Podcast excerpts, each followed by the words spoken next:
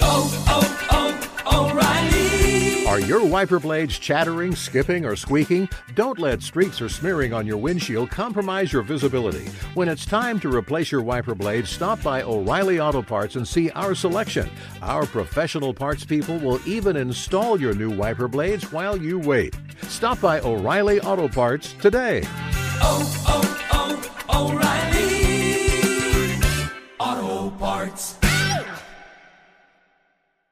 At Bet three sixty-five, we don't do ordinary. We believe that every sport should be epic. Every home run, every hit, every inning, every play. From the moments that are legendary to the ones that fly under the radar. See for yourself when you sign up today and get one hundred fifty dollars in bonus bets when you bet just five dollars. Whatever the sport, whatever the moment, it's never ordinary at Bet three sixty-five. twenty-one plus only. Must be present in Ohio. If you or someone you know has a gambling problem and wants help, call one eight hundred gambler. Terms and conditions apply.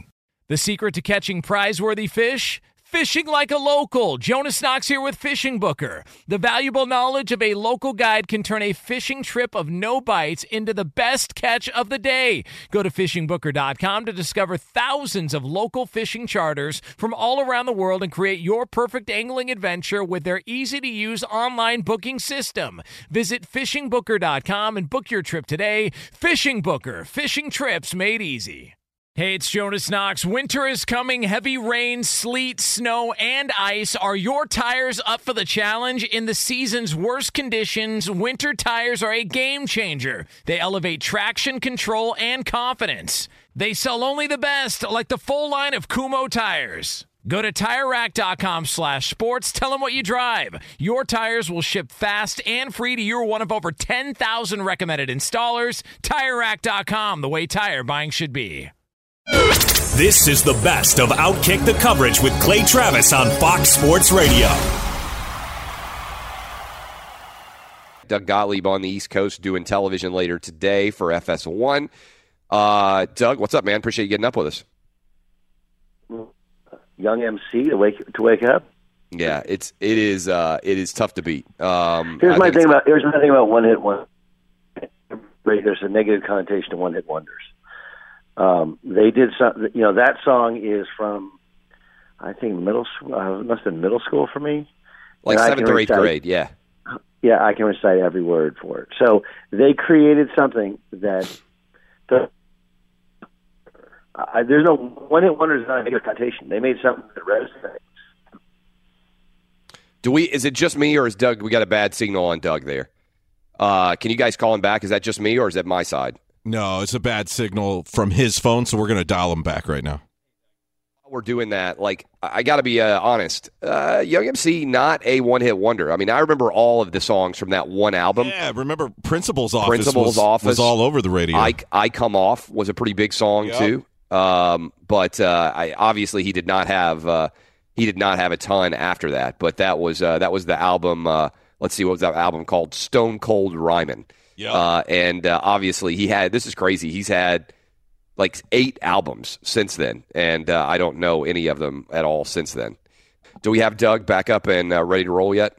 In about thirty seconds, we're calling his hotel room right now. Ah, that's smart. Go through the go through the landline. This is how you learn in big-time radio.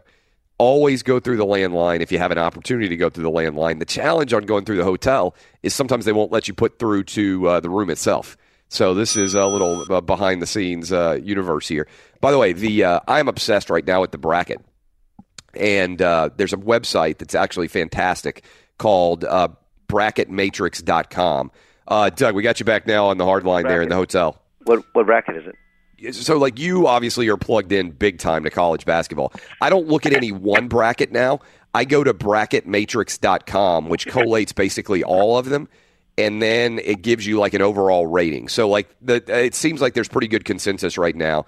Villanova, Virginia, Kansas, and Xavier are your number one seeds. Would you agree with that in general right now? Um, I guess. Yeah, I mean, the, the problem with it is, like, I just watched Villanova play last night against Seton Hall. That was the Fox Sports one game. And they looked imminently and completely beatable. Now, kind of like Villanova seems to always be able to do in the Big East against Seton Hall, they they found a way to win. Uh, so I guess, and you know, here's Xavier who won the Big East last night, but they lost twice to Villanova, right? And then, you know, in the non-conference, uh, they had a, a great showing, but, you know, they were they were beaten by Arizona State, who's now below five hundred in the Pac twelve. I, I think that's what it is. I'm not sure that I don't think that's what it should be, but I think that's what it is. I mean, like, look, one of the big questions we have is the scandal with Arizona does more than just potentially bring down Arizona basketball. It makes it really hard to not only place them in the field, but then to place everybody else kind of around them, right? Because Arizona, based upon performance, should be a two seed maybe and have a chance for a one if they win out and win the Pac twelve tournament. Um, but we don't know. Right now they're playing without Alonzo. Like, lost in this is their best perimeter player is suspended for a second P E D test, right? We do this crazy story. Then you have, you know, the DeAndre Ayton, who is playing and cleared as of now. We don't know the status of Sean Miller. Like, we don't know anything. So they could be a two seed. I guess you could put them as a four seed. And then not knowing the status of so many of these two of these two their two best players, like, you want to be in their bracket regardless of what their seed is, because you think if they don't play, now all of a sudden they become imminently beatable. I think that's the craziest part to it. If you, when this story went public about Sean Miller and DeAndre Ayton at E S P N dot com, they've since changed a lot of the details uh, and corrected them and everything else. But what was your reaction, and did you believe it, and do you think the story is correct?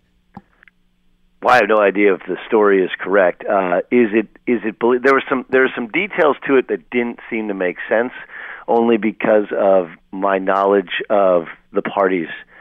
Um, but I had heard they had had, I, I had heard, the, the rumor was all season long, they had um, one or two of the Arizona coaches talking one hundred thousand dollars for a player on a wiretap, and that those guys were going down. That was the rumor. Uh, and that Sean Miller was trying to get out of Arizona. Uh, that that was that was what everybody thought. There's a couple other programs where people think they're, they're, that coach is either going to get out or going to get fired or whatever. Arizona was one of them, and so when it came, but now when it came out as DeAndre Ayton, it seemed a little weird. Only in that Christian Dawkins had no like Sean Miller didn't handle any of the recruiting. Um, his former assistant, now is now the head coach at U C Santa Barbara, did, but um, it wasn't wasn't unbelievable. Uh, the the strangest part was when he said, "Don't talk to anybody else about money. Talk to me." Whereas usually, usually these coaches, they have layers between them, right? You never even get to the head coach, so that there's plausible deniability. So part of the story, I, I believed, or maybe maybe it was a confirmation bias, right? I had heard that these programs were dirty and that it was ultimately going to come out, but the, the details to it were surprising, and they were a lot different than I thought they would be. And by the way, I still don't actually know what the details are, because E S P N dot com has gone back and, and fixed a couple of the details to that story. Do you think there will be other, like Rick Pitino comes out and then there's like months where there's no direct connection to any other major coach, then the bombshell lands about Sean Miller.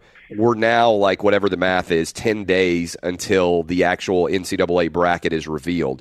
Do you think in the next ten days or so, the next couple of weeks, that any other major coaches are going to get hit by one of these landmines, so to speak? Or do you think we get into the N C double A tournament without any more major revelations? Dude, I got no idea. Yeah, I mean, and and and how much of a mess is it for the N C double A if this drip, drip, drip continues up until the N C double A tournament? For this reason, because once the tournament starts, I feel like people are just going to focus on college basketball, and they're not going to sit around and talk about the overall landscape. Well, they, of, they, they won't because they won't because C B S in turn won't talk about it. Right on the air. That's why. Yes, right. But also so I everybody. Think fans, but, but it'll be great for us. So look, I have I have zero idea, and I actually feel sympathy for the N C double A because this is not their investigation. They are powerless uh, over this investigation. They can't control any sort of narrative, and the crazy part about it is like.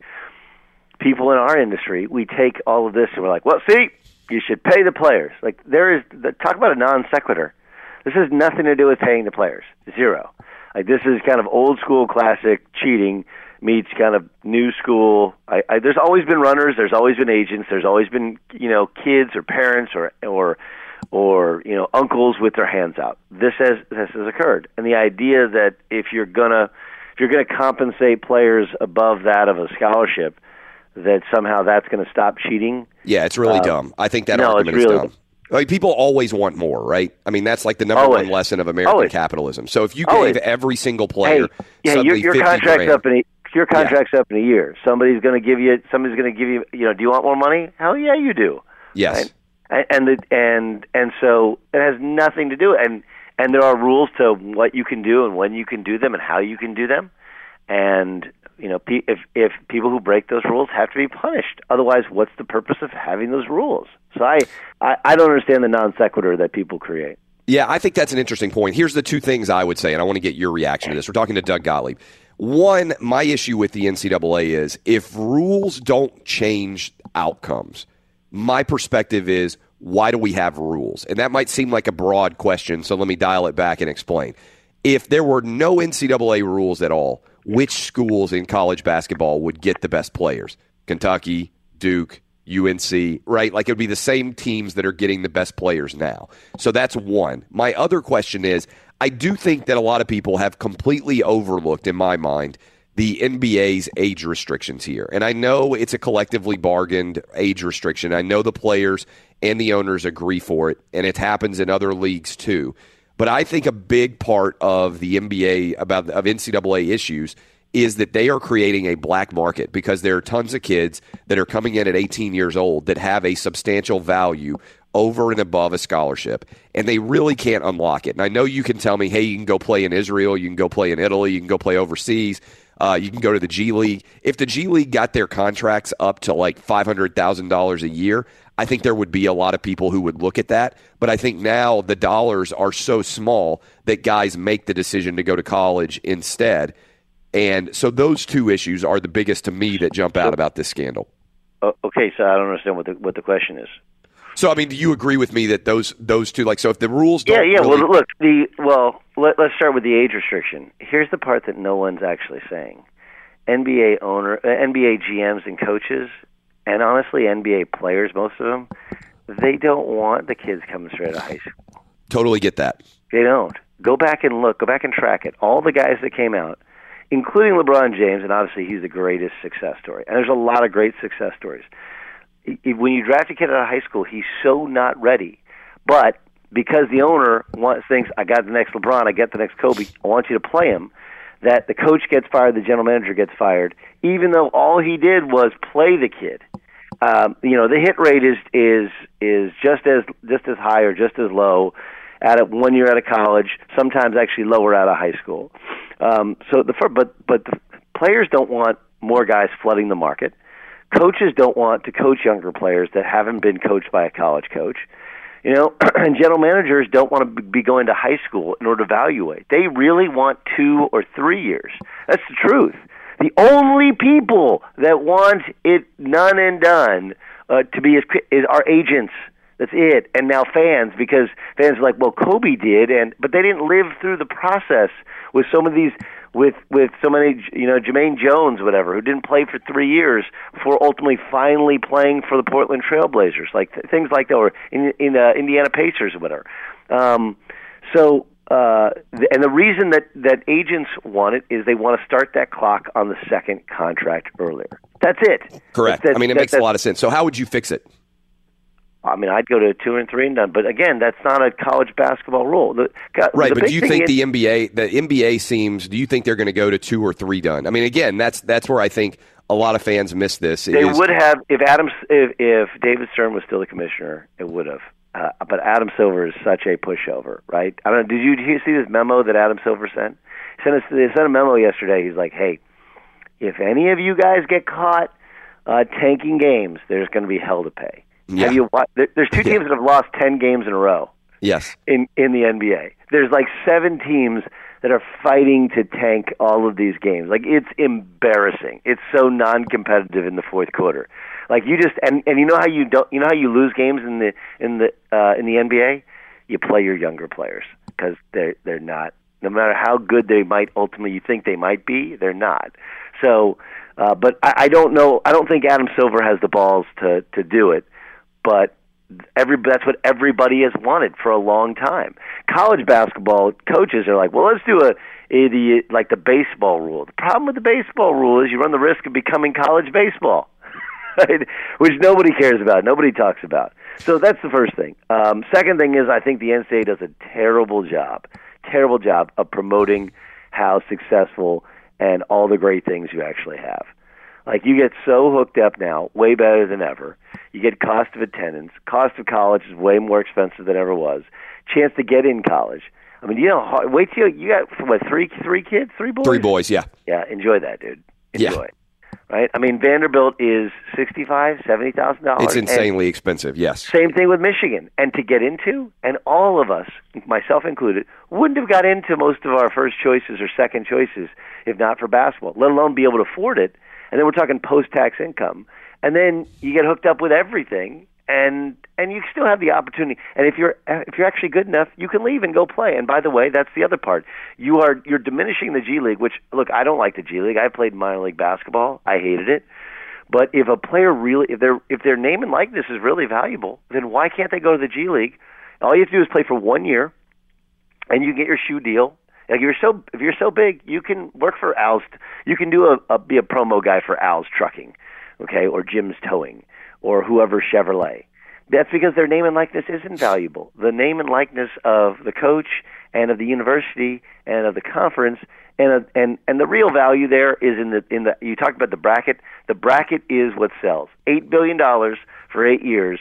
Turner to the N C double A is only purchasing the bracket because that's the only thing that people care about. They just do. The numbers for college basketball are way down in terms of viewership, but people will watch, and they'll watch because of the bracket. That's it. The bracket and the logo of the teams. And then you get to know the players. It's the ultimate promotional tour. Hell, I'm smart enough to know that everything that I created in order to just get into this industry and and and be a part of this industry was started because I played in college. I was top ten in assists, and we went to the Elite Eight, and I was kind of a colorful, interesting player at the time, and it got me into the first interview at E S P N, and it got me on air broadcasting college basketball games fifteen years ago. I think that's a powerful defense of the N C double A. Um, and, and look, and, and look, I, I can't defend some of the stupid rules that they've had, but people get caught up in the difference between stupid, nuanced rules.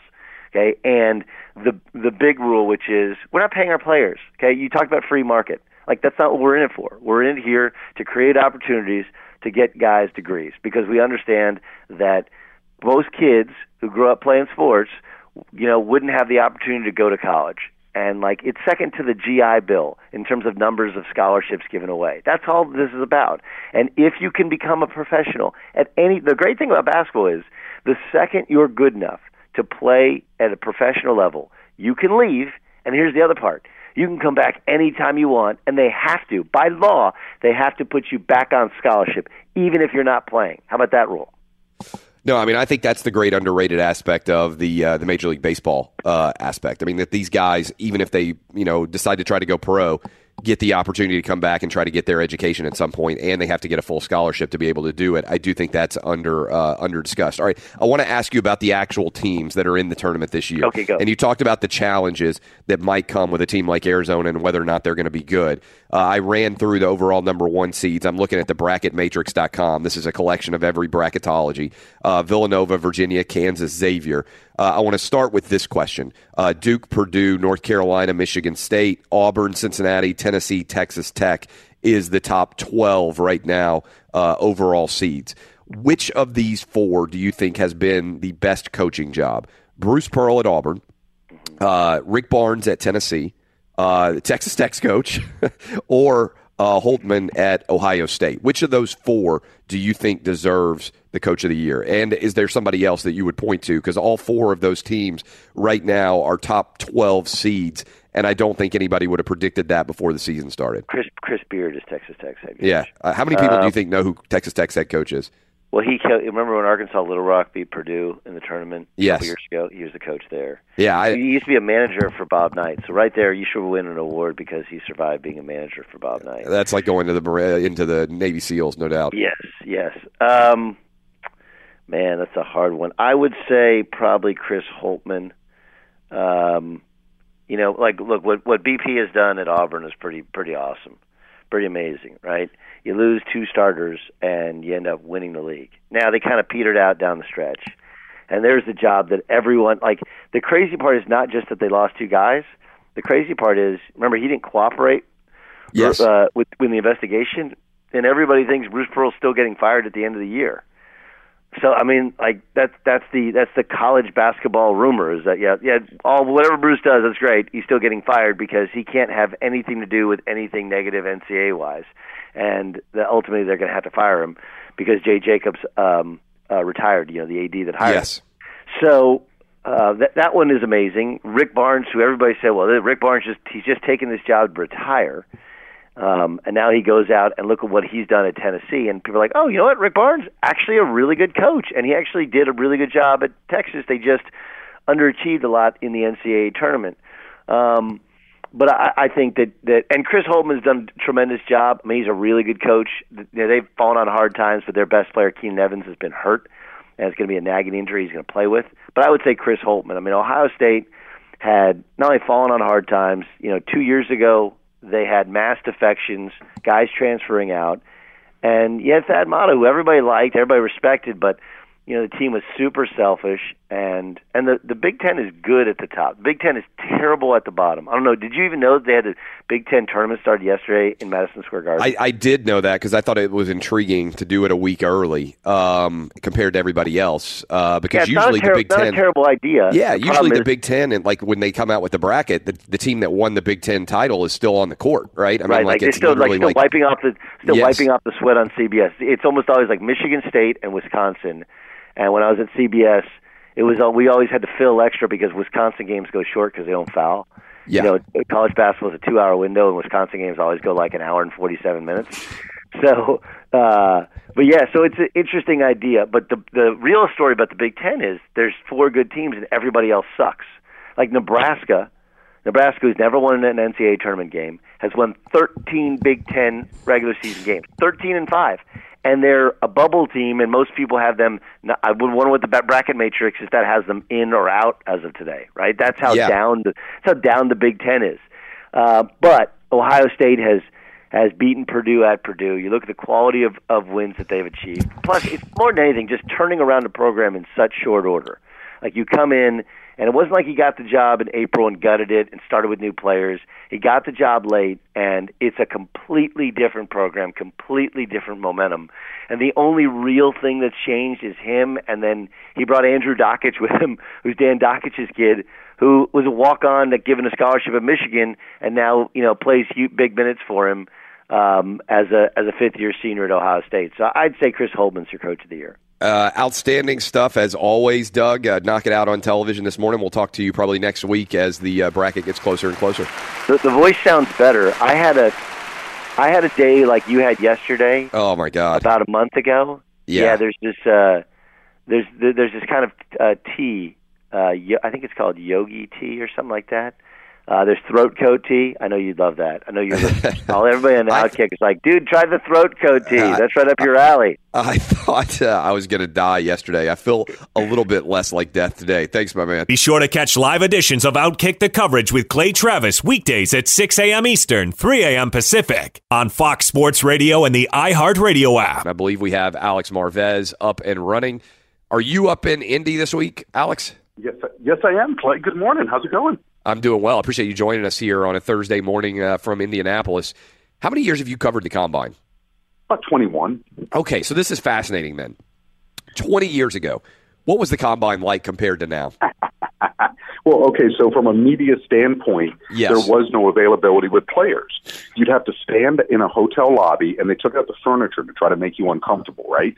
So this is part of it. So they would you'd have to be in the Crowne Plaza Hotel, and you would hope that you could find someone in the N F L, at least at my at my point in my career. It would give you a um, like an index, like a printout of what numbers you, you, each player had on the back of their sweatshirt that they were given at the Combine. So you would look because you have to try to find these guys. Because you they might not reckon it's a great point. Like right. They try to make right. everybody anonymous. So it's not like you're walking around with your football jersey on. Like you just have a number. And if you haven't covered college football, it's not like these guys' faces are out all the time right. like in a college basketball or something. You might not know any of them. Exactly. And that's the thing. And if you're looking for a specific player, maybe a hometown guy or something, it was a challenge. The other thing, too, was how the medicals worked. You know, Clay, you know, the, the whole reason that the Combine started, and still its main purpose to this day, is to have one central location for medical examinations and to try, because it started with Nolan Cromwell. And he's a guy, you remember him, old school football player, defensive back, you know, played in the seventies. And he was flying from city to city, like Seattle to Dallas, Dallas to the Giants. I mean, everywhere to have his shoulder x-rayed. That was the deal. So, you know, like, it just, why are we doing this? Why does this guy have to fly all across the country to have each team x-ray him individually when you could have it done in one central place? Okay, so that worked out great, except that with the invention of M R I machines and all that, you would send players seven, eight hours to a hospital, have to wait for one M R I machine. That's how it ended up being back then. Now they have mobile M R Is. You got get guys in and out. It's a much more efficient process, and obviously become a much more friendly media process. They're trying to advertise, you know, the, the players that are here. And, you know, all N F L teams, oh, twenty-eight of the thirty-two had at least one representative addressing the media here at the Combine. You know, four teams didn't. Patriots won. What a shock, right? But, but you know, you're talking about, you know, publicizing their team and trying to get fan interest. I mean, it's become a convention. You know, the N F L holds meetings with the N F L Players Association. You have a lot of people trying to sell products like analytics, you know, medical devices, et cetera. It is really a giant convention as much as it is a way to examine these kids. Yeah, there's no doubt at all about that. Now, I think the number one story still of the Combine is what are the Browns going to do with the number one overall pick? Um, and it appeared that the Jets had some momentum, in particularly maybe being able to snag Kirk Cousins. What have you heard about Kirk Cousins? Because I think he's kind of the linchpin to start to make sense about what might happen at the top of this draft. Well, I mean, you know, listen, everyone is connecting Kirk Cousins to the Minnesota Vikings, and, and that makes a lot of sense. They have forty-four million dollars in salary cap space available. You can always create more cap space if need be, so that, that's something to consider for the Vikings. And where would you rather go? Would you rather play outside in New York? Yes, I know, indeed, a bigger media market, but not be surrounded by as good a team as what Kirk Cousins would have if he goes to the Twin Cities. And, you know, we, it looks like Case Keenum not going to get a tag, a transition or franchise tag, uh, you know, given by him. Teddy Bridgewater set to become an unrestricted free agent, the same with Sam Bradford. So that's where that is, and that leaves the Jets in a little bit of a precarious position. Do you now have to go in the draft? Are you, are you going to be comfortable again with a placeholder quarterback? Because that's how I view pretty much everyone else out there. You know, Teddy Bridgewater probably has the most upside of the guys that are going to be unrestricted free agents. And I'm not counting Drew Brees in this because I really do believe he goes back to the Saints. But my point is, like, you know, Bridgewater, do you bank, you know, the future of your team on Teddy Bridgewater? Probably not. But the Jets sitting at six are in a good spot. Clay, the way this draft is shaping up, the Giants don't look like they're taking the quarterback at two. Now, that's not to say that they won't, and they have to give the impression that they may be, but it really looks like Saquon Barkley is going to be their guy. Then at number three, the Colts, they're not taking a quarterback. They're in on the Andrew Luck business, so they take Bradley Chubb of N C State because there's no other pass rusher that's worthy of being picked in the top ten. Marcus Davenport is probably, he'll get elevated into the early teens by U T S A, but that's Texas San Antonio. But the point is that that's, that's how that goes. So all of a sudden, the Jets sitting at six, it's not so precarious. You'll probably have a shot at one of the big three, and I'm talking Rosen, Donald, and Allen. And you're just going to have to figure out which one you like best and try to move up to get whoever Cleveland doesn't take among that group at one. How many quarterbacks do you think go in the first round? Well, those three, Baker Mayfield will be four, and, you know, Baker and the Dolphins is going to be very, very interesting. So are they basically I mean, done with the Dolphins with Tannehill? I mean, I know he had the no, injury, he, and, like, what's going to happen there? Well, I mean, listen, Adam Gase said he's playing for twenty eighteen, so so he's Tannehill will be back next year. But as far as anything beyond that, how can you count on the guy? You know, I mean, he's just, you've gone, you know, what are we in, five, six years now, and you still don't really know what Ryan Tannehill is. I mean, he had success under Gase, but is he is he good enough to win a Super Bowl? I mean, that's what everyone's supposed to be in this for, right? And so that's why I think that Baker Mayfield is going to be so intriguing to the Dolphins, because if you know Adam Gase, you know Baker Mayfield a little bit, their personalities are perfect for each other. I mean, this would be one of those Sean Payton, Drew Brees type bonds that you'd have between these guys. The, the big question for the Dolphins is, is he going to be available when they draft in the early teens? So, but he makes a lot of sense. And then we start getting into some, you know, Mason Rudolph, where does he fall into all this? Lamar Jackson, quarterback slash wide receiver, but he's going to get drafted as a quarterback. Does he intrigue a team later on in the draft? And, you know, Jacksonville's one of these squads that even with Blake Bortles signed to that contract extension, you just wonder, would they be willing to invest a first-round pick and a Q B to hedge their bet on Blake Bortles, something we're going to have to watch as the draft approaches. What did you think? We're talking to Alex Marvez. He's up in Indianapolis at the N F L Combine. What did you think about the decision that the Jags made with Blake Bortles? You know, it made sense for them. You know, I mean, and listen, he's an ascending player. I mean, that's a positive part about Bortles. Now, how high is he going to ascend? I don't know, you know. I mean, that, that's a tough question, but the Jags were comfortable with him. Listen, his teammates like it. I mean, they respect him. He's never thrown anyone under a bus, right? And the guy tries. He does everything that, you, that you'd love to see in a franchise quarterback, so his guys are cool with him.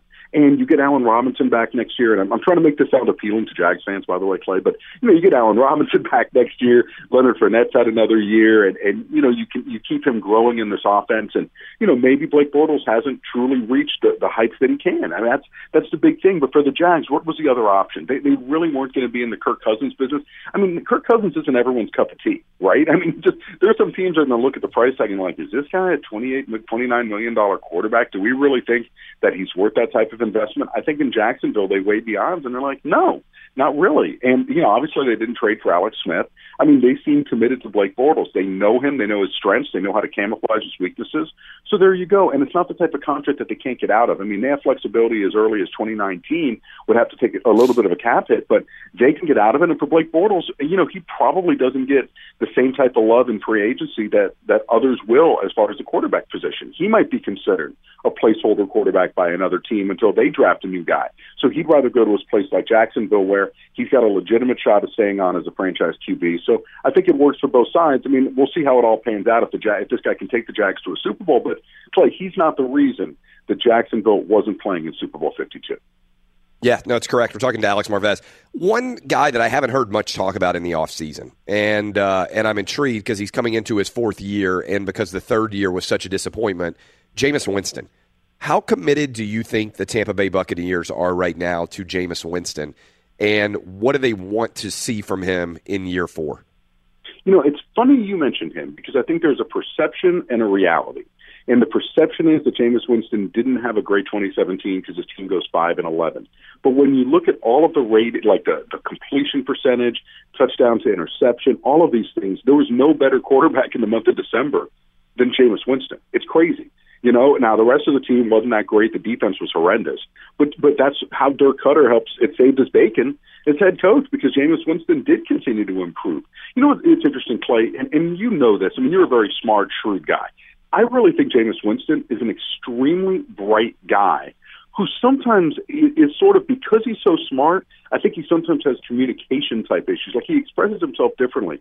I remember that with Brian Griese when he was with the Broncos. He had, you know, he, this guy was so smart. And I just think sometimes he had a harder time relating to some folks. So he'd do some goofy things. That was Jameis, that's Jameis Winston. He does goofy things. But listen, the, the needle's pointing up for him. And now it's up to them to, you know, Deshaun Jackson, are you going to actually throw some more nine routes? Are you going to be able to get him the football? I mean, I talked to Dirk Cutter about this yesterday, and, and Dirk said that's on us. Um, we didn't do a good job taking advantage of Deshaun Jackson's skills. So, that you know, Jameis Winston isn't the problem for the Tampa Bay Buccaneers. The problem for the Buccaneers is being last in the N F L when it comes to sacks and, you know, having a secondary that was a little bit shaky. I mean, those things are what really killed them. They have to find a way to address the pass rush.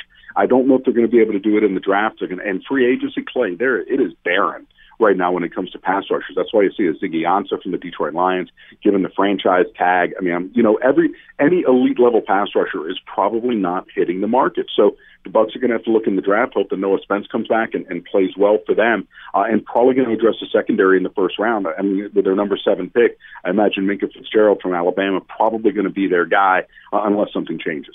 Yeah, Fitzpatrick is a hell of a player. Uh, Nick Saban used him all over the field. Uh, two teams that desperately need a quarterback that I'm not sure what direction they're going to go, Denver and the Cardinals. Um, Arizona basically has nobody on the roster. The Broncos have been messing around for several years now trying to find a guy. What do they do? I think Denver goes with a bridge bridge quarterback like a Case Keenum, uh, you know, maybe A J. McCarron. I mean, none of these names are exciting. What's the value for A J. McCarron? We haven't even hardly talked about that. Is there much interest in A J. McCarron? Uh, for people out there who didn't even pay attention to this story, he won his – and I don't even know what happened. I didn't even read the articles. I just saw the headline. He won a grievance to become a free agent. What happened in that story for A J. McCarron with the Bengals? Tennessee, you just need to read Twitter. You don't even need yeah. one hundred, two hundred eighty characters. You can do it in one forty, and you'd know. A J, free agent. That's it. That's all anyone cares about. And so what, what ends up happening with him, you know, you've got a guy who started, what, all of three games yes. during his time in Cincinnati, but he's a veteran player. They liked him in Cincinnati. You know, he's an interesting guy for the Cleveland Browns, for example, because if they want to have a bridge quarterback come in, he knows Hugh Jackson. Big question is, is Todd Haley, John Dorsey, the new brain trust, you know, offensive coordinator, G M of the Browns, are they as sold on him as, as Hugh Jackson was when they tried to make the trade for him? But I think Denver ends up getting, you know, they're in a decent spot because, you know, they could play Paxton Lynch. It's not a great option, but if they draft a quarterback, play Paxton until the, the next guy is ready. And I, I do think the Broncos probably go quarterback at five. Arizona sitting there at fifteen in the draft play. That's that's no bueno for, you know, for that quarterback rank. I mean, you're probably going to have four guys off the board at that point. You know, maybe Mason Rudolph floats your boat, the Oklahoma State quarterback. Maybe Luke Falk in the second round from Washington State. He's a name to watch. But, I mean, and, and again, Lamar Jackson, but they have no quarterbacks there. So they're the type of team that I think is really going to be probably on the short end of the stick when it comes to this. They're not in salary cap, uh, you know, the type of situation to be able to bid for a Kirk Cousins. I think that would become crippling to them under the salary cap. So they had a window of opportunity with Carson Palmer and Bruce Arians. It is closed. They're trying to pry that window back open to get to a Super Bowl, but it's going to take a little bit of time in W D forty to get there. We're talking to Alex Marvez. He's up in Indianapolis at the Combine. A couple of big stories that came out yesterday, the potential that the catch rule is going to get changed, and also the idea that pass interference in the N F L may become a fifteen-yard penalty as opposed to a spot of the foul penalty. Break down those from your perspective. Do you think they change? Well, let's start with the pass interference penalty, and it's a healthy discussion to have. But I think what you, what you don't want to see in the N F L is taking away big plays. And, and, you know, if you have teams that are just simply tackling guys, you know what I mean, as they go downfield, the question to me is, can there be a way that it's put on the officials that they, and, and I'm not necessarily for this because I like it for black and white for officials and not gray and having to use judgment, but is there a way that if there's an egregious pass interference penalty where you just simply don't even try to defend the football, you're just tackling a, a wide receiver, that that could become a spot foul. And then otherwise, you could, if it's someone who's just going for the football and make trying to make a football play and they don't do a good job with it, then it becomes a fifteen-yard penalty. I mean, the N F L isn't trying to take points off their scoreboard, right? I mean, they're always encouraging rules that create scoring. So that's why I'm not sure if this one is going to have enough momentum to pass. Uh, you know, I think one thing that could be a compromise as far as the catch rule is if you, if much like it, it, it's at the goal line, and if you have the football in your hands and you're trying to reach over and you just have possession for a, you know, split second or whatever, then that becomes a touchdown. Uh, otherwise, you know, it, you know, the ground rule, it doesn't apply when it comes to the end zone. I mean, that's they're trying, they're just trying to find a way to make this simpler for people, and it's become obviously a drain on the game. It slows things down when you have to go to replay all the time. And that's, you know, watching football on Sundays used to be a really fast, pleasant experience at times. Now, Clay, it's so herky-jerky with all of the delays in it, and I think the league realizes that. They're having television ratings go down. That may be part of it. People don't don't want to sit around and wait for a football game to unfold like that. So they're trying to find a way to address this issue. Um, they're going to continue to talk about it. It's got momentum. Listen, if Roger Goodell wants a rule change done, much like he did with the extra points, much like he did with the overtime rules, he'll get it done. And someone's going to go to Roger, catch his ear with something. That one will get passed. The pass interference penalty, I'm not so sure if we're going to see that one get done in twenty eighteen. Last question for you, Roger Goodell versus Jerry Jones. Is this thing put to bed now with the uh, the, the two million dollars fine for legal fees or whatever the heck it is, or is this a looming and ongoing discord between the two of them? I think it'll be an ongoing discord that, that continues. And, and a lot. And listen, Jerry Jones behind the scenes is getting his way. You know, in a lot of cases, there there are, you know, things being done as far as N F L employees are trimming some fat. I think that, that Jerry looks at the, you know, expenses of the league office and says, why do we have these people employed? Are these the best people to have in these positions? And and I think you're starting to, you know, quietly see a trickle of, of folks that, that were hired under, you know, under Goodell who are leaving. You know, they're not widely publicized by the league because you don't want to make a spectacle of it if you're the N F L, but Jerry wanted to get some of the power back from the league office. He, he basically, you know, the commissioner, you know, he feels that, that he's, in, you know, entrusted with keeping the league strong, but Jerry is of the opinion and pushing back that we're the owners. We're the, the backbone of the N F L, and we'll tell you what we think is best for our business. So this one's going to continue. Listen, two million dollars legal fees. We'll see how, how far that goes. I think that, that the, the reality is, in some ways, that this isn't necessarily a Roger Goodell decision, but it's an owner decision by other owners who aren't happy with what Jerry Jones did. You know, they don't want to be bullied. Billionaires don't like being bullied by other billionaires. So that's why I think you see the pushback on Jerry Jones to just keep it a little bit more in check, be more of a team player, and I think that's why they're, they're squeezing him like this, which is something petty. It's petty. You know what I mean? You're talking two million dollars to Jerry Jones. You know what I'm saying? His franchise is worth four billion dollars. I, I mean, you know what I mean? It's almost like a twenty dollars fine for Jason Martin for not returning my, you know, my email this week about when I was going to be coming on the air with you, right? I mean, that, that's how we're talking about here. You know, that, that's all it is. It, it's nothing. It's chump change. Did you email him and he didn't respond? Oh, he didn't. It was Monday. He was already gone. Like, in his mind, actually, he was probably gone the middle of last week. You know yeah. what I mean? He was just yes. trying to come up with some scheme where it was like, can I stay home and blame it on the snow, even though there's no snow, you know, type of thing. But that, that's how J-Mart works. You know that. I don't even know what he's doing. Thanks for uh, Alex Marvez. I don't even know what he's doing. He hasn't tweeted all week. Like, I, I don't know, like, is he on some sort of sabbatical? Is he like, I? He hasn't sent a text message. Uh, nobody knows where J-Mart is. Be sure to catch live editions of OutKick the coverage with Clay Travis weekdays at six a.m. Eastern, three a.m. Pacific. Well, last night in the Staples Center, Center this happened. Do we have the audio of the call again, guys, that we can play for Brandon Wright in the event that he hasn't heard the actual audio since he was uh, he was there on the sideline? Let's listen to this. One-on-one here. Yeah, James doubling up the Clippers. Clean up on aisle three. Clean up on aisle three. Someone call someone because there's a clean up on aisle three as a man is down. Brandon Wright, you were there on the court uh, at Staples Center last night when James Harden murdered another man in cold blood. Uh, what was the view like from your perspective? Yeah, it was kind of crazy. I was actually in the back last night because uh, I had a knee injury, so I was I was sitting out. Yes, but uh, effect was still the same. I mean, it was it was pretty crazy. You see that probably, you know, two three times a year, but uh, you know that that was definitely one of the plays of the year because. You know, James' reaction, he just looked at him for a second, and then he waited.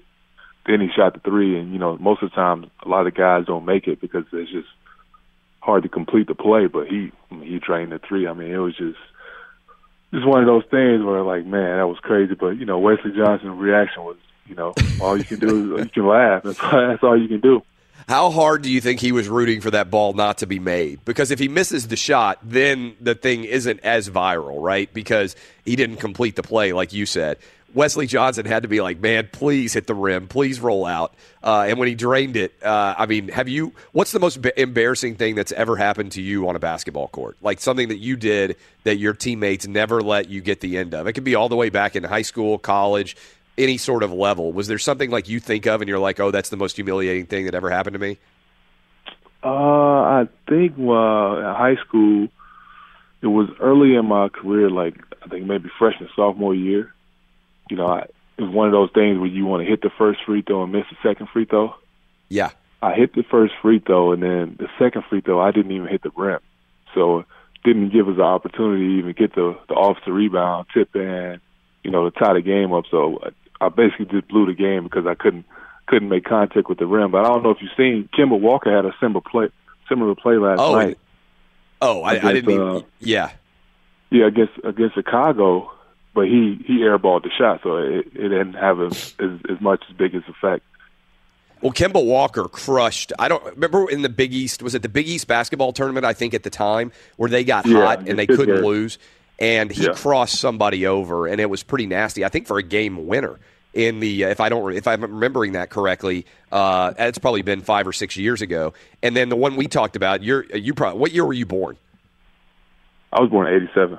All right, so do you remember the uh, the play? You've probably seen the video of Randolph Childress when he played at Wake Forest because you went to U N C, so they probably talk about this where he crossed him over, and then he was at the three point line, and he did like the come to me, like, you know, the hand gesture, and then he drained the three. That's the one that I yeah. think of as like being the worst crossover ever. Yeah, I, I remember that. Uh, that. They play that all the time, like in the the pre, um, you know, kind of the pregame A C C tournament. They, yes. they played it when I was in the A C C tournament too. So that one was crazy. I think that one might have been the most, you know, well-known, disrespectful because he said, you know, come on back up here, and then he just knocked it in like it was like oh, it was just nothing. It was unbelievable. We're talking to Brandon Wright. All right, before we get into the role that the Houston Rockets are on, um, you were a incredibly highly sought-after recruit in basketball. You ended up going to U N C. What was your recruiting process like? Was it a total zoo? Like, are you surprised by the revelations that have come out from the F B I?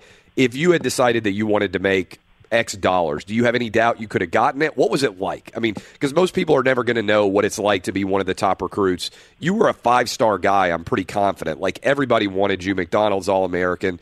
How crazy was your recruitment? I mean, it was it was, it was nuts. Um, you know, every team wanted me. Um, you know, every little back door, side door, whatever you want to call it, thing was trying to go on. And, you know, with all the stuff going on now, I mean, it's, it's no surprise. It's been going on for, you know, however long before me and you were even born. It yeah. just happened to, it's just coming to light now. Uh, it happens every day, you know, whether the coaches know about it or not, they can't stop it. Um, these guys are going to accept money. Um, they're going to go to where they want to go, and who, usually the highest bidder wins. And if the highest bidder doesn't win, it's nothing that school can do about it, because if you tell, you're in trouble. So, I mean, it's one of those things where, you know, you don't say anything, I don't say anything, you know, hope you come to our school. uh, when did people start trying to, like, influence you? Because you're a big guy, so you're a tall guy. People can see how talented you are. Do you remember the first time you got approached by somebody who was, like, you didn't know prior, right? I mean, because everybody's surrounded by people that they've known for a long time. But, you know, was it fourteen, fifteen? Like, at what point did it kind of turn into a frenzy for you where you felt like people are trying to kind of try, try to get close to me because they know what's coming? Yeah, it started early. It started at uh, thirteen years old. thirteen? You know, so how does that happen? Like, you're seven, playing in a basketball tournament, some stranger comes up, and he's like, hey, man, you got to go to X school. Like, I'm just fascinated by what it, what the process is like. You know, it usually happens at those uh, those big, you know, travel A A U tournaments. That's where it happens at. You know, yes. You get a lot of different people in a lot of in the same gym at the same time. They see you play, and you know, it, the person might not have a affiliation with the school, or not actually not an official position with the school, but you know, they they every, everyone knows that they have a significant role as far as, you know, getting guys to go certain places or. or being involved with the school. So it, that's how it usually goes down. I mean, usually, you know, they try to, um, you know, get you through the back door. But I'm interested to see about this Sean Miller thing, because if they got him on tape, that would be that would be something that's never happened before. Like, you didn't hear from head coaches who were like, I'll give you one hundred thousand dollars to come play. It's like always further down the flow chart if that's the way when you're a top recruit. Is that typically what no, happens? Yeah, no question at all. They, you know, head coaches usually don't get involved with those things. They usually turn the blind eye. Even if they do know what's going on, they don't want to hear about it. They don't want to have anything to do with it, you know. So, you know, to hear that, you know, they have a wiretap of Sean Miller confirming one hundred thousand dollars to DeAndre Ayton, I mean, I, I definitely want to hear that. And also, doesn't part of you, I mean, you've watched DeAndre Ayton play, I'm sure. You're a big basketball fan, and he's going to be a top draft pick. That also seems like a pretty good deal for Arizona if all it took was a hundred grand to get him to come play for you for a year, right? I mean, that that I mean, it's like Cam Newton. Like, I don't know how any Auburn fan could complain. I mean, uh, the value that those guys can unlock is is so far in excess of whatever they might get paid by somebody, right? It's a good deal for the school or the handler, certainly. No, you hit it right, the nail right on the head. I, I was talking to somebody like last week when this stuff went down, and I was like, man, you know, what we bring to the school at the, at the time, you know, we're probably worth millions. So, yeah. you know, a hundred thousand, whatever, one hundred fifty thousand, you know, you know, ten thousand here or there. It's just a drop in the bucket. You know, that that doesn't affect anything. You know, compared to what they get on their end. And you know, like I said, I'm not surprised any of this stuff is going down. It's been happening for years, all sports. So, you know, it's just interesting to see, you know, what what schools are going to go down, and you know, what big-name coaches are really in trouble. We're talking to Brandon Wright. He is with the Houston Rockets. Uh, he was in Staples Center last night. He's recovering from a knee. By the way, how is your knee? How long do you think you'll be out? I don't know. I'm still, I still. Uh, we've been on the road, so got to see the doctors when we get back to Houston today. It's always better to get stuff done when you go back home. Yeah, for sure. Um, now, is this something that people are talking about in N B A locker rooms? I mean, is the uh, – Is the N C double A scandal uh, for college basketball something that you guys would sit around and talk about on planes, uh, you know, as you're killing time? Is this something that guys in the N B A are following? Oh, yeah, no no question. We're, we're talking about it, but, you know, no one is surprised. That's yeah. what people don't understand. Like, this stuff goes on. This is like this is like clockwork. I mean, this this is part of the process, you know, illegal or not. You know, this is this is the way some schools get guys, and you know, this is the way uh, business is done. And you know, whoever tells, you know, that they they they're the one to ring the bell. But you know, the the F B I is involved, so it's it's getting pretty serious. And you know, obviously the N C double A, they're going to do everything possible to try to crack down on this.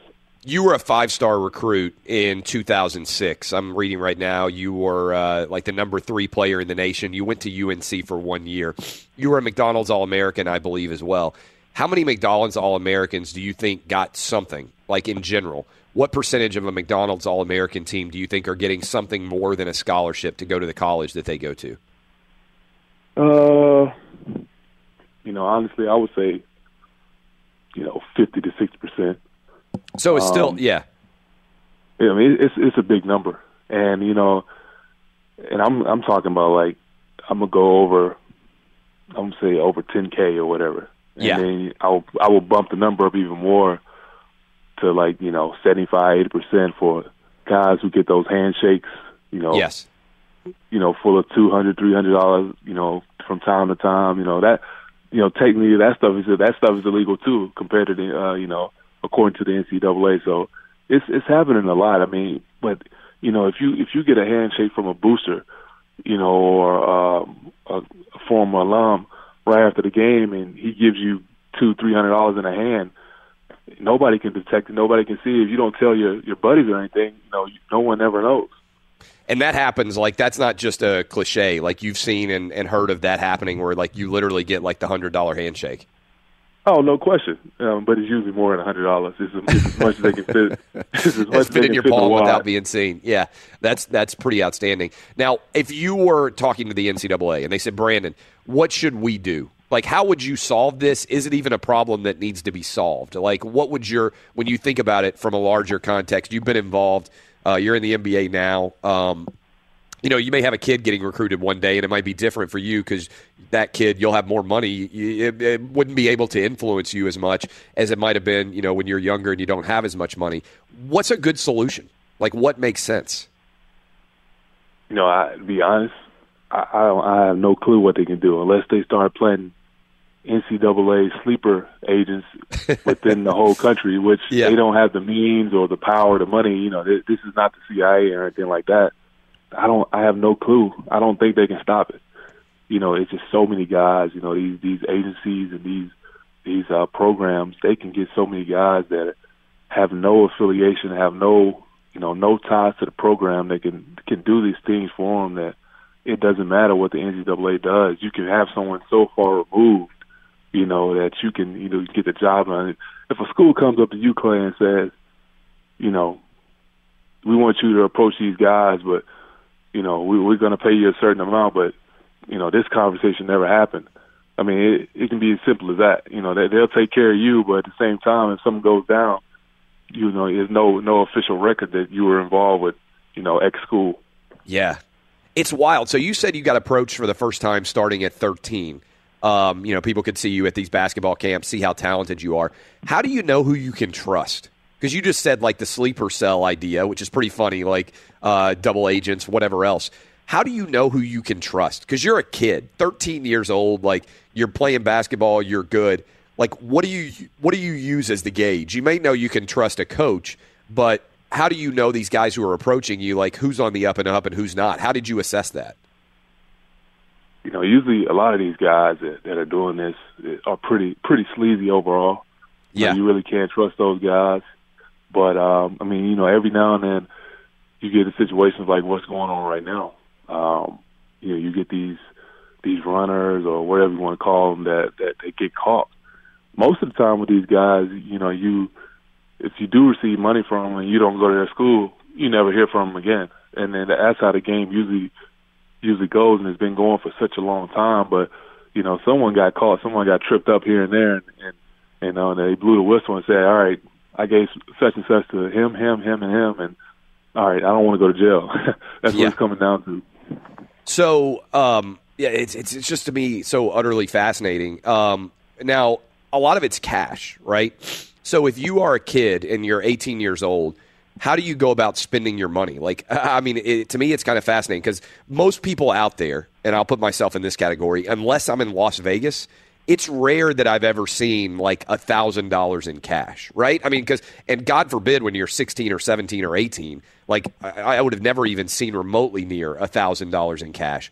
What's it like to suddenly have access to that level of cash? Because I think the thing people have to think about out there is when you're fifteen or sixteen or seventeen years old, it doesn't take that much money for you to feel like you're rich, right? I mean, like, uh, even in college. Like, I don't know how many times in college I would have had more than one hundred dollars in my wallet. You got one hundred dollars in your wallet in college, a lot of times you feel rich, right? Oh, no question. Like, you know, when I was in college and in high school, like, when I had a couple hundred bucks, I, you know, I felt great. Yeah. You know, I felt like I was the bank at the time. And usually how these things go is they give the money to the parents, you know, to the uncle, to the brother, somebody who's a little bit older and a little bit, you know, so-called more responsible.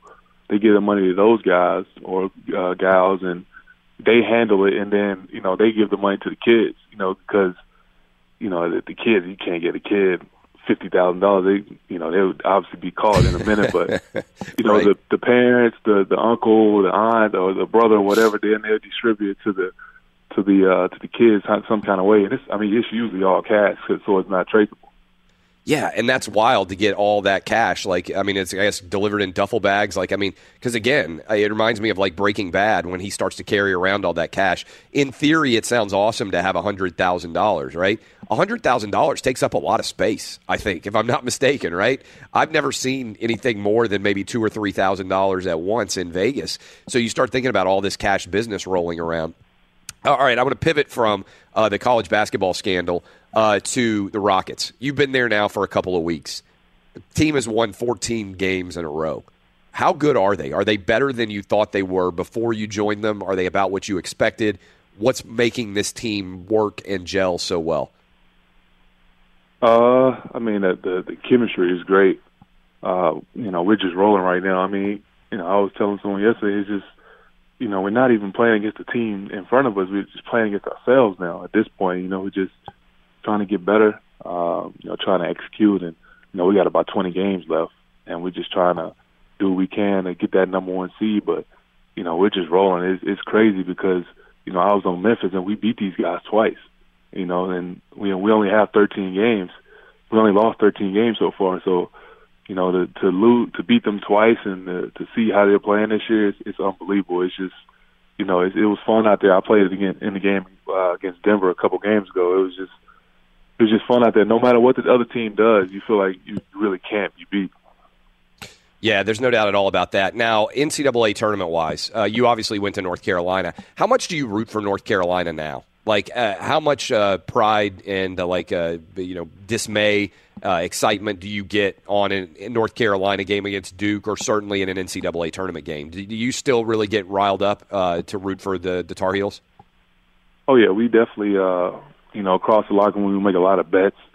Yeah. You know, we, we're definitely trying to – we want to see our school win. And, you know, I, you know, this year it's kind of tough. You know, the, the landscape of college basketball is – Wide you know, open. No team to me, no team is dominant to me. You know, no team really has where you point to and say, you know, I want to put a lot of money on them to win this whole thing. But you know, Carolina's looking all right. You know, we we dropped one against Miami the other night, which is you know kind of unexpected, but that's how the season's been going. So yeah, we definitely, you know, we definitely want to see our colleges win. You know, we we get excited about this tournament. Brandon, I appreciate you getting up early for us. I know it's early out in L A. You just had a game last night. Get well, have a good flight back to Houston, and uh, pray for uh, pray for my man who got murdered last night by James Harden. I appreciate it, man. Love talking to you guys. Oh, oh, oh, O'Reilly. Are your wiper blades chattering, skipping, or squeaking? Don't let streaks or smearing on your windshield compromise your visibility. When it's time to replace your wiper blades, stop by O'Reilly Auto Parts and see our selection. Our professional parts people will even install your new wiper blades while you wait. Stop by O'Reilly Auto Parts today. Oh, oh, oh, O'Reilly Auto Parts. At Bet three sixty-five, we don't do ordinary. We believe that every sport should be epic. Every home run, every hit, every inning, every play. From the moments that are legendary to the ones that fly under the radar. Whether it's a walk-off grand slam or a base hit to center field. Whatever the sport, whatever the moment. It's never ordinary at Bet three sixty-five. twenty-one plus only. Must be present in Ohio. If you or someone you know has a gambling problem and wants help, call one eight hundred gambler. I'm Katia Adler, host of The Global Story. Over the last twenty-five years, I've covered conflicts in the Middle East, political and economic crises in Europe, drug cartels in Mexico. Now I'm covering the stories behind the news all over the world in conversation with those who break it. Join me Monday to Friday to find out what's happening, why, and what it all means. Follow The Global Story from the B B C wherever you listen to podcasts. Xfinity has free premium networks for everyone this month, no matter what kind of entertainment you love. Addicted to true crime? Catch killer cases and more spine-tingling shows on A and E Crime Central. Crave adventure? Explore Asian action movies on Hayah. Searching for something extreme? Check out skating, snowboarding, and more on Fuel T V Plus, the global home of action sports. And find crowd-pleasing bops on iHeartRadio's Hit Nation playlist. There's new free shows and movies to love every week. Say free this week in your Xfinity voice remote.